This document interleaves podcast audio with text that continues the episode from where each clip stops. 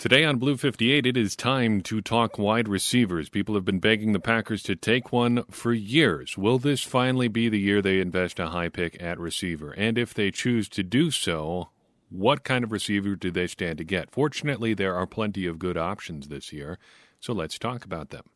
Blue 58! Hello and welcome to another episode of Blue 58, the one and only podcast of thepowersweep.com. I am your host, John Meerdink. Very happy to be with you here for another episode.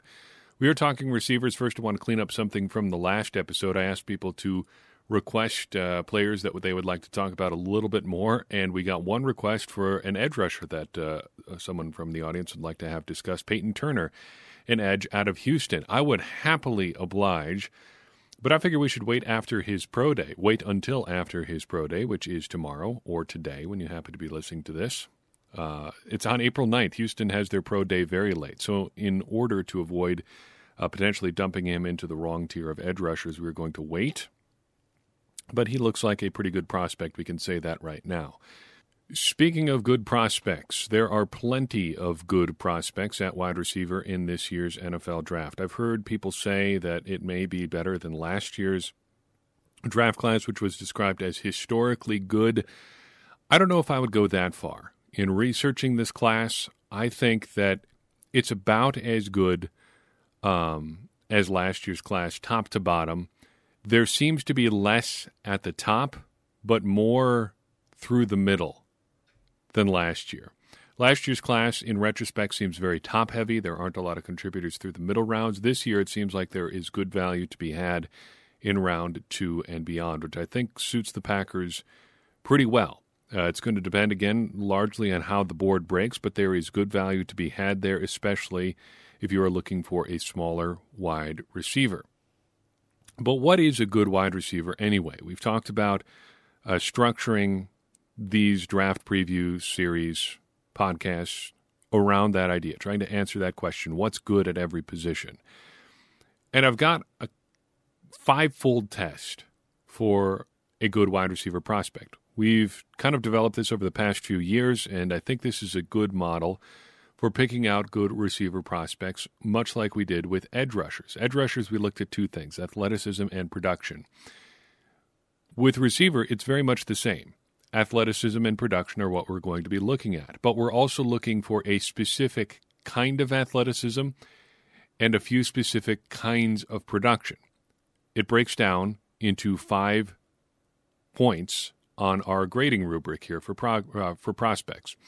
We are going to be looking at relative athletic score, height adjusted speed score, catch percentage, yards per target, and team target percentage. Let's dive into each of those quickly, and I can explain why I value each of those. First and foremost, relative athletic score. General athleticism here. This is not a big surprise. We use this at almost on almost every prospect. It's a score from 1 to 10, 0 to 10 of how athletic you are relative to other people at your position. When it comes to wide receivers, and really with every position, we're looking for players with a relative athletic score above eight because that is the, the threshold for elite level athletes, and that's really what history shows Brian Gutekunst likes to target. Next, we are going to look at height adjusted speed score. Speed score was developed. I don't know who developed it, but it, came out a while ago. But it, basically, it's a it's a more in depth version of of a 40 yard dash time. You are looking for not just speed, but how quickly you can move mass on the football field. It's one thing to be a willowy track star who can run a 4.3 second 40. It's another to be some rocked up 235, 240 pound tight end receiver hybrid who can do it in 4.3 second, 4.3 seconds. Speed score helps us differentiate that a little bit. If you're big and fast, it will give you a higher score. There's really no limit on how high your speed score can be, but scores above 100 are considered pretty good. So we are going to be looking for speed scores above 100. But this is not just a speed score, this is a height adjusted speed score. This helps us identify receivers that move their mass quickly and also happen to be very, fairly tall. The Packers like their bigger wide receivers, so this helps us identify receivers that are tall, big, like physically large, uh, well built, and fast. It helps us sort those receivers a little bit too. Here's a case study that shows you how it uh, how it works. Look at three wide receivers, two drafted by the Packers and one undrafted free agent. Trevor Davis, Marquez Valdes Scantling, and Allen Lazard. They are all varying degrees of big, tall, and fast. Trevor Davis was six foot one, 188 pounds. For a normal person, that's pretty darn big. Ran the 40 yard dash in 4.42 seconds had a relative athletic score of 9.14, but his height adjusted speed go- score was just 98.6. Why? Although he's moving 188 pounds, that's not that big for a football player. So he doesn't get that much of a boost to his speed score. What about Allen Lazard? He's six foot four, 227 pounds. He ran the 40 yard dash in 4.55. His relative athletic score is 8.58. Again, an elite level athlete, but when you look at his speed score, he's all the way up at 105.9. Though he's a little bit slower than Davis, he's moving more mass, and thus his speed score is higher. Finally, Marquez Valdes Scantling, 6'4, 206, ran a 40 and 438. Just cooking. That's fast no matter how big you are. Relative athletic score of 927 for MVS. His height adjusted speed score, since he is still pretty tall, is 112.9. So, what does this tell us looking at them all together? Well, first it says nobody can match MVS's flat out speed. But in terms of functional speed, Allen Lazard is actually a better comp for MVS than Trevor Davis. Though Davis and MVS are both more of the lean track star build, Lazard is a lot more like Davis than or than like Marquez Valdes Scantling than he is like Davis because he's built a little bit thicker, and so is MVS. That's very desirable. You want to be able to move mass quickly, and there's more things you can do as a big receiver than just as a fast receiver. So we are looking for people with a height adjusted speed score of 100 plus. Catch percentage. How often you catch what comes your way. MVS and Allen Lazard are good comps here. Everybody knows the adventure that is Marquez Valdes Scantling. He gets open a lot. He doesn't always catch what is thrown his way. Allen Lazard um, is of comparable or greater value because he just has more consistent hands. So we're looking for people with consistent hands.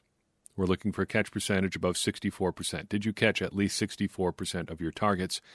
I wanted to go with 65% originally, but that made the list too thin, so we, we bumped it out to 64, and we're looking for people who hit multiple categories anyway, so get a few more prospects in the system. We'll weed them out elsewhere. Yards per target captures productivity in different ways. That's why I like this number. It's either going to tell us how deep you are when you're getting the ball or how much you are producing after you get the ball. We want to weed out guys that are just catching a ton of short passes and not going anywhere. So we're looking for guys producing yards in big chunks, uh, however they're getting them. Either they're catching the ball deep downfield or they're catching the ball short and getting a lot of yards after the catch. The threshold I'm looking at here is yards per target above 10. That gives us a decently good sized pool here. Finally, team target percentage. I want guys, when I'm looking for receivers, I want guys who are productive while being a major focus of their college offense. Anybody can succeed in small doses in college. We want guys who are successful even when they were getting the ball again and again and again and again. So we're looking for guys that put up numbers that saw them getting more than 25% of their team's targets, one in four of their targets in a given year. That's a fairly high bar, but we're looking for high achievers here.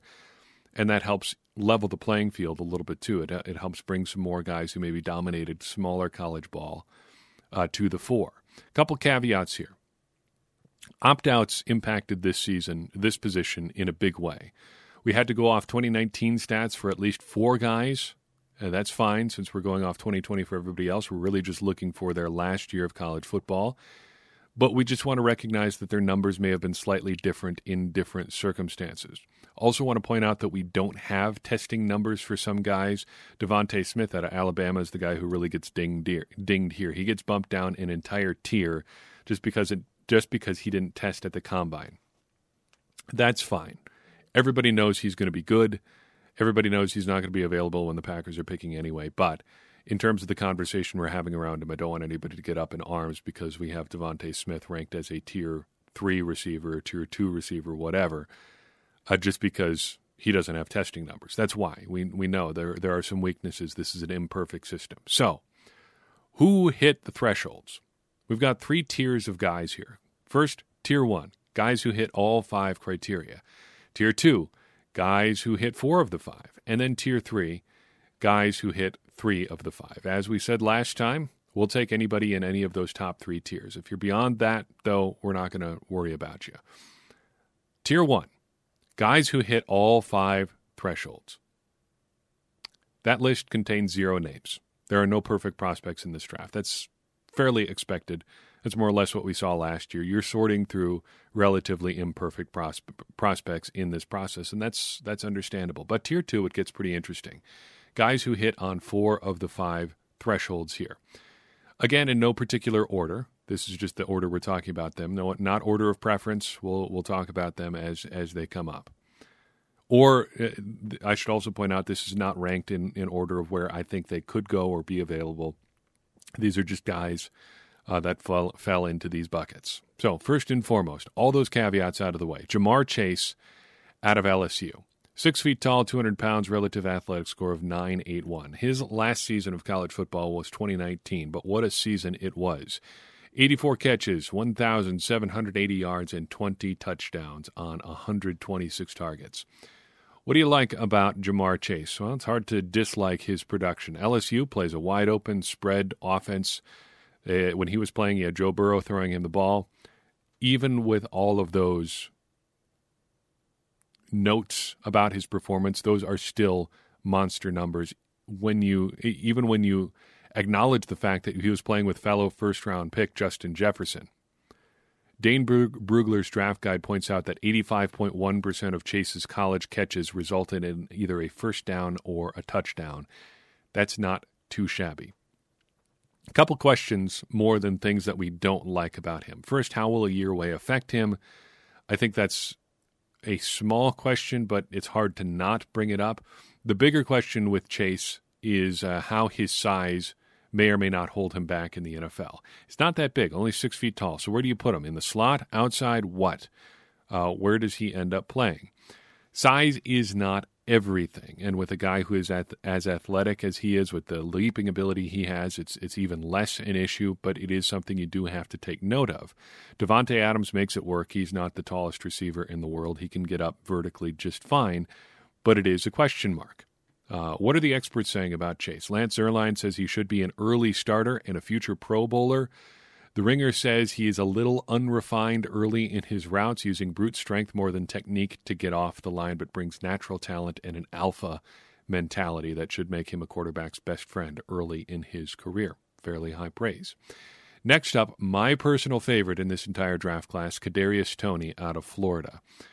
There are some weird and wild things going on with Kadarius Toney, which we will get to here in a second, but he's a very, very interesting and fun prospect. 5'11", 193 pounds, relative athletic score of 9. Should point out that his height adjusted speed score was 99.57. That would have knocked him down a tier, but I, I rounded him up just because he's close enough. And on a better day, he might have been six feet tall anyway. Last season, 70 catches, 984 yards, and 10 touchdowns not too shabby there, especially playing in an offense with Kyle Pitts, where he is not necessarily the top target. What do you like about Kadarius Toney? Personally, I like that he can line up all over the field. He started games at college, in college, at quarterback, running back, and wide receiver. Productive as a runner as well as a receiver, finished his career with 19 carries for 161 yards. That's a solid average of 8.5 yards per carry. Also can return kicks. It's really easy to imagine a guy like Kadarius Toney as an upgraded version of Tyler Ervin. And boy, can he run too. What's not to like, though? There are some issues here. Some durability problems, first and foremost. Ankle and shin injuries early in his time at Florida, shoulder injuries late. Uh, there are also some off the field concerns here. I want to be careful about this, but I think Dane Brugler puts it pretty well in his scouting report. He doesn't condemn anything that he does, although it is fairly condemnable, I think you could fairly say. He, he says this is a question of decision making. So, quoting from Dane Brugler's draft guide, quote, off field decision making requires vetting due to multiple off field incidents. He was suspended for the 2018 season opener after his involvement in an on campus confrontation between players and Gainesville locals where he painted an airsoft gun to look like an AR 15. He was pulled over by Gainesville police in May of 2018, oh, excuse me, July of 2018, and was discovered to be in possession of an authentic and loaded AR 15 rifle in his back seat that Toney said was, quote, for protection because of the locals, end quote. There were no charges filed in that incident, ending that entire quote. So, yes, I think some questions of decision making off the field, and surely he will say that he has matured a lot since then, and no doubt he has. I would certainly hope so, because those are some questionable decisions. What do the experts say about him? A lot of people think he's just a gadget player. The people who do this sort of thing for a living push back on that a little bit. First, The Ringer says he is more than a gadget player, shown toughness over the middle, good concentration when catching the ball in traffic. This is a longer quote, but I wanted to read what Pro Football Focus says about him because it's so rare to hear someone talk about a player in this sort of way. Here is their final conclusion on Kadarius Toney. Quote, it's players like Toney who make football the greatest game in the world. The way he stops and starts in the blink of an eye is truly amazing to watch. He has the kind of flexibility and explosiveness in his lower half that allows him to break tackles in ways I've truly never seen before. It's why he broke 32 tackles on only 80 catches the past two seasons. More of a gadget player early in his career, Toney finally looked like a true receiver in 2020. He's not a polished route runner by any means, but he showed all the ability needed to consistently separate in the NFL. End quote. That is pretty high praise. And it's rare to see even a draft guide, a draft guide, even draft guide like Pro Football Focuses, which tends to be a little bit more cheerleaderish than than others, uh, speak that way about a player. Uh, he might be something special. He certainly is my favorite guy to watch in this class. Elijah Moore, next up out of Mississippi. 5'9, 178 pounds of rocket power. 8.68 his relative athletic score last season, 86 catches, 1,193 yards, and 8 touchdowns.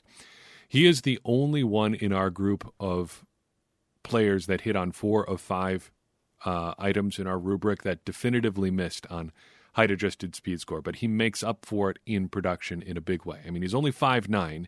You got to be pretty stinking fast to, to crack 100 on height adjusted speed score be, uh, being that tall. People ding him for being schemed open. Sure, I get that. But he also must have been doing something right to get schemed open for more than 30% of his team's targets. Look it up. He was targeted with more than 30% of the balls that were in the air last year for Mississippi. That is wild. And even getting that many targets, he averaged 11.7 yards per target, too. Pretty crazy. What not to like about Elijah Moore then? He is capital S small.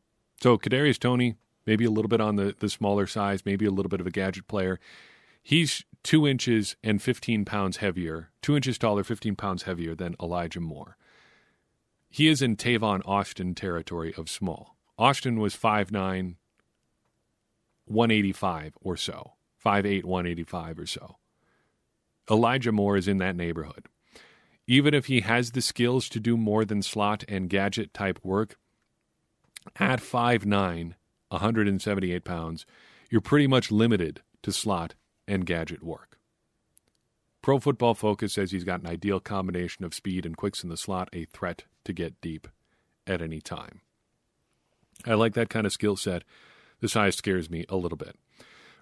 Rounding out tier two here is Terrace Marshall out of LSU, our final in the group of players who hit four of the five thresholds in our rubric. Six foot three, 200 pounds out of Louisiana State, like Ja'Marr Chase. 824 relative athletic score, had 48 catches, 731 yards, and 10 touchdowns in his final season of college football. I like his consistent hands. 67% of his targets ended up as catches last year. That's pretty pretty good. Not great, but pretty good as far as what not to like, I would describe him as raw as an athlete. His scouting reports all read like he is still growing into his body. Here's what Dane Brugler said about him. He runs into concentration drops, not the most graceful footed athlete along the sideline, a below average blocker for his size, and must improve his urgency and angles to be trusted at the next level. Look, some guys are just later bloomers. You can still be an elite athlete and still be growing into your body. That seems to be a little bit of what you're looking at here with Terrace Marshall. Of these guys in the top four, I think uh, he and Moore are probably a step below the other two. Uh, Marshall, in particular, is probably looking more like a number three or four receiver at this point of his career than a number two. But maybe if you're the Packers, that's actually actually appealing uh, because he can grow into a little bit of a role instead of needing to be a contributor right away. Like his size and measurables, though, that's uh, that's a lot of good stuff going on there. Before we get to our final tier of receivers, want to take a second and shout out uh, everybody who is a contributor on Patreon. We've picked up a couple new supporters there recently and would encourage you to be a supporter there as well. I'm not going to shout out anybody in particular today, but did want to tell you a little bit about the benefits. Uh, one in particular is our private Discord server. We've had some great discussions there over the past couple days about all kinds of different things. One of the most fun things actually just happened late this afternoon. We had people chiming in from where in the world uh, they are chatting. So, just based on that chat, we had listeners from Australia, uh, Great Britain, Great Britain, um, Sweden, Denmark, and uh, a couple other different countries. So, people all over the world. And if you like the opportunity to connect with Packers fans from who knows where, uh, check us out at patreon.com slash the power sweep. Pick your support level there and uh, get in on the fun. It's a great deal of fun, and I've had a lot of fun doing it. Hopefully, you would have fun doing it there too. On top of that, you get to support the work that we're doing here at the Power Sweep and Blue 58, and uh, I think that's pretty neat as well. Let's talk about more wide receivers. These are guys that hit on three of the four metrics in our grading rubric, starting with Nico Collins out of Michigan. 6'4, 215, big guy uh, 956 relative athletic score. He opted out of the 2020 season, and in 2019, he put up 37 catches, 729 yards, and seven touchdowns. Gotta love that height, weight, speed combo. 4 5, four, five at 215 is cooking. That's fast uh, no matter where you are. What's not to like, though? Traits matching production. Uh, so he's got physical tools for days, uh, but he only caught 58% of his targets in 2019 only received just under 17% of Michigan's targets in 2019. He should be more dominant with those traits, though Michigan certainly had some quarterback issues in 2019. You would still think he should be a little bit better than that. What are the experts saying? Dane Brugler says overall Collins isn't a sudden or energetic player who will consistently separate underneath, but he is an impressive height, weight, speed prospect with uh, smooth routes and dependability to push for an NFL starting role. He is a N'Keal Harry style player. To me, that sounds exactly like a Packers type guy. Harry now is a tight end, it should be noted, and the Packers have some, uh, I guess, previous interest in guys who have a tight end like skill sets at receiver. Look at Allen Lazard. Look at Devin Funchess. Funchess was a tight end in college. Uh, the Packers approached Allen Lazard before the his draft class year about potentially switching to tight end in the NFL, and he does a lot of, of tight end style things here in the NFL. Um, looking for guys with tight end ish skill sets is not a bad route to go if you're trying to find guys who could be in the Packers' crosshairs. Speaking of tight end size guys, let's talk about Simi Fehoko out of Stanford, 6'3, 222 pounds, relative athletic score of 918. A similar scores or similar stats to Collins uh, 37 catches, 574 yards, and three touchdowns. You like big guys that can run. How about a guy who's heavier than Collins but a little bit faster, too? He had the best height adjusted speed score among wide receivers we scored in this class 117.7. That's pretty darn good. Production is a bit of a red flag here, too. He was a little bit better than Collins in some areas, but also a little bit worse. Only caught about 63% of his targets last year, only averaged 9.7 yards per target. That's like a tight end that can't catch consistently. Also, have some cur- concerns about his age. He is 24 already. I took a couple years off of football for some religious commitments, going on a Latter day Saints mission to South Korea. Uh, but just keep that in the back of your mind about whether or not he is going to be drafted by the Packers. 24 is pretty far along in his development curve already. Pro Football Focus describes him as a pretty raw player. I, I would agree with that looking at his numbers and looking at his, his skill set. Uh, they say you wouldn't want him playing in the NFL tomorrow. There, there are also legitimate reasons why he's so raw. He will alternate between contested one handed catches and balls clanging off his chest unfettered. That sounds familiar uh, about Green Bay Packers wide receivers, but maybe he can grow. Rashod Bateman out of Minnesota is next up on my list here, and this is one I've seen a lot of excitement about in the circles of, or the corners of the Packers internet that I hang out in. Six foot tall, 190 pounds, relative athletic score just a shade over eight, so just barely in elite territory. But he's fairly productive 36 catches, 472 yards, two touchdowns last season. He was the absolute focal point of the Golden Gophers offense, and you got to like that. He's the second guy on our list who who got 30% or more of his college team's targets.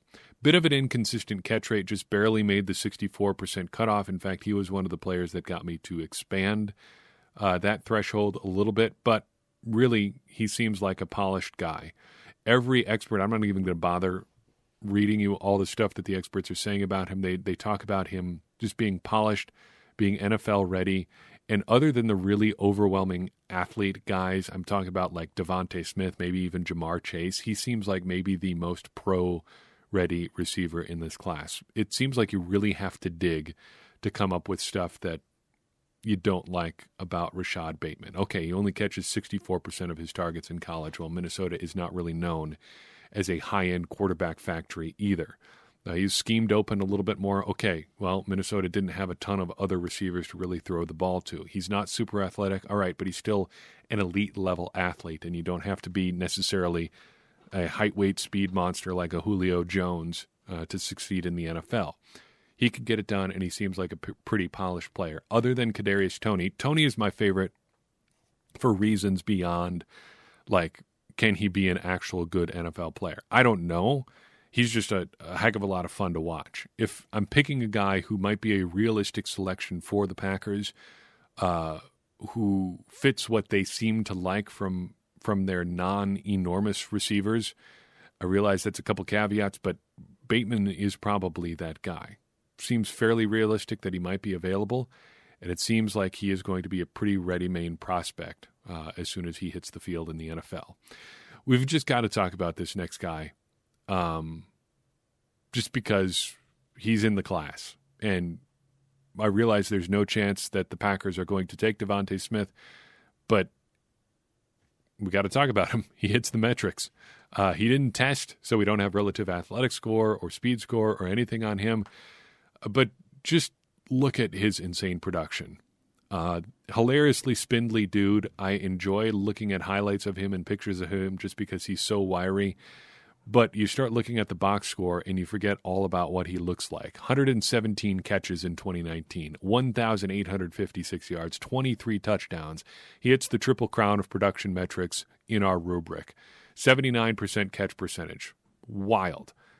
12 and a half yards per target. Also crazy. 35.2% of Alabama's targets went to him in 2019. Playing with a stacked team like Alabama has, he outshined absolutely everybody just wild, wildly productive, and he's going to be good in the NFL. Okay, we've talked about DeVonta Smith. He's not going to be there for the Packers. We can move on. Next up, kind of the polar opposite Dax Milne out of BYU. Six feet tall, 193 pounds, relative athletic score, a cringeworthy 4.59, but still productive last year. 70 catches, uh, almost 1,200 yards, eight touchdowns. Not overwhelming numbers, but did well enough. Um, 25.6% of his team's targets last year. Um, didn't like light it up going deep downfield. You you have some questions about his athleticism. So if you're you're going to look at things you don't like about him, a 4.58, 4.59 relative athletic score has him off the board for me. Also, really only one year of production. That said, there are guys who are low end athletes who just know how to get open that go on to have very, very long NFL careers. I just don't know if I want to roll the dice on a guy like that when you need you need more high end talent at receiver in Green Bay.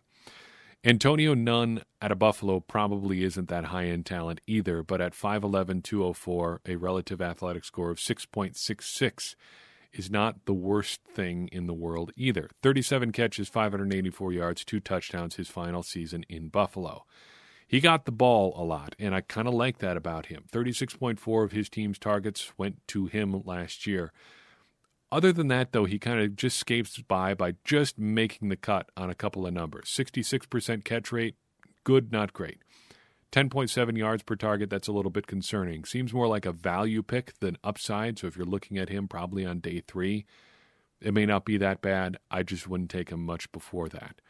Um, scouts seem like they're uh, like hesitant to say anything bad about him. Pro Football Focus puts it this way: Nunn is a very solid all-around receiver, but at the same time, he doesn't have much on tape that excites.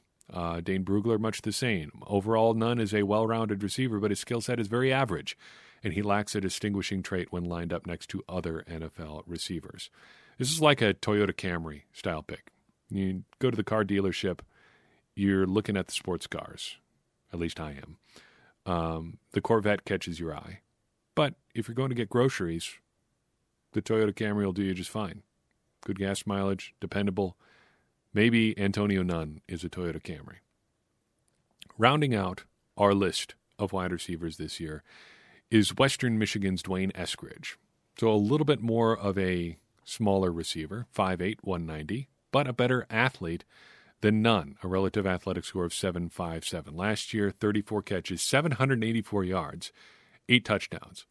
You like his volume and production. He got 34.2% of his targets, or, or excuse me, 34.2% of Western Michigan's passes went to uh, Mr. Eskridge, and he averaged 15.1 yards per target in that stretch.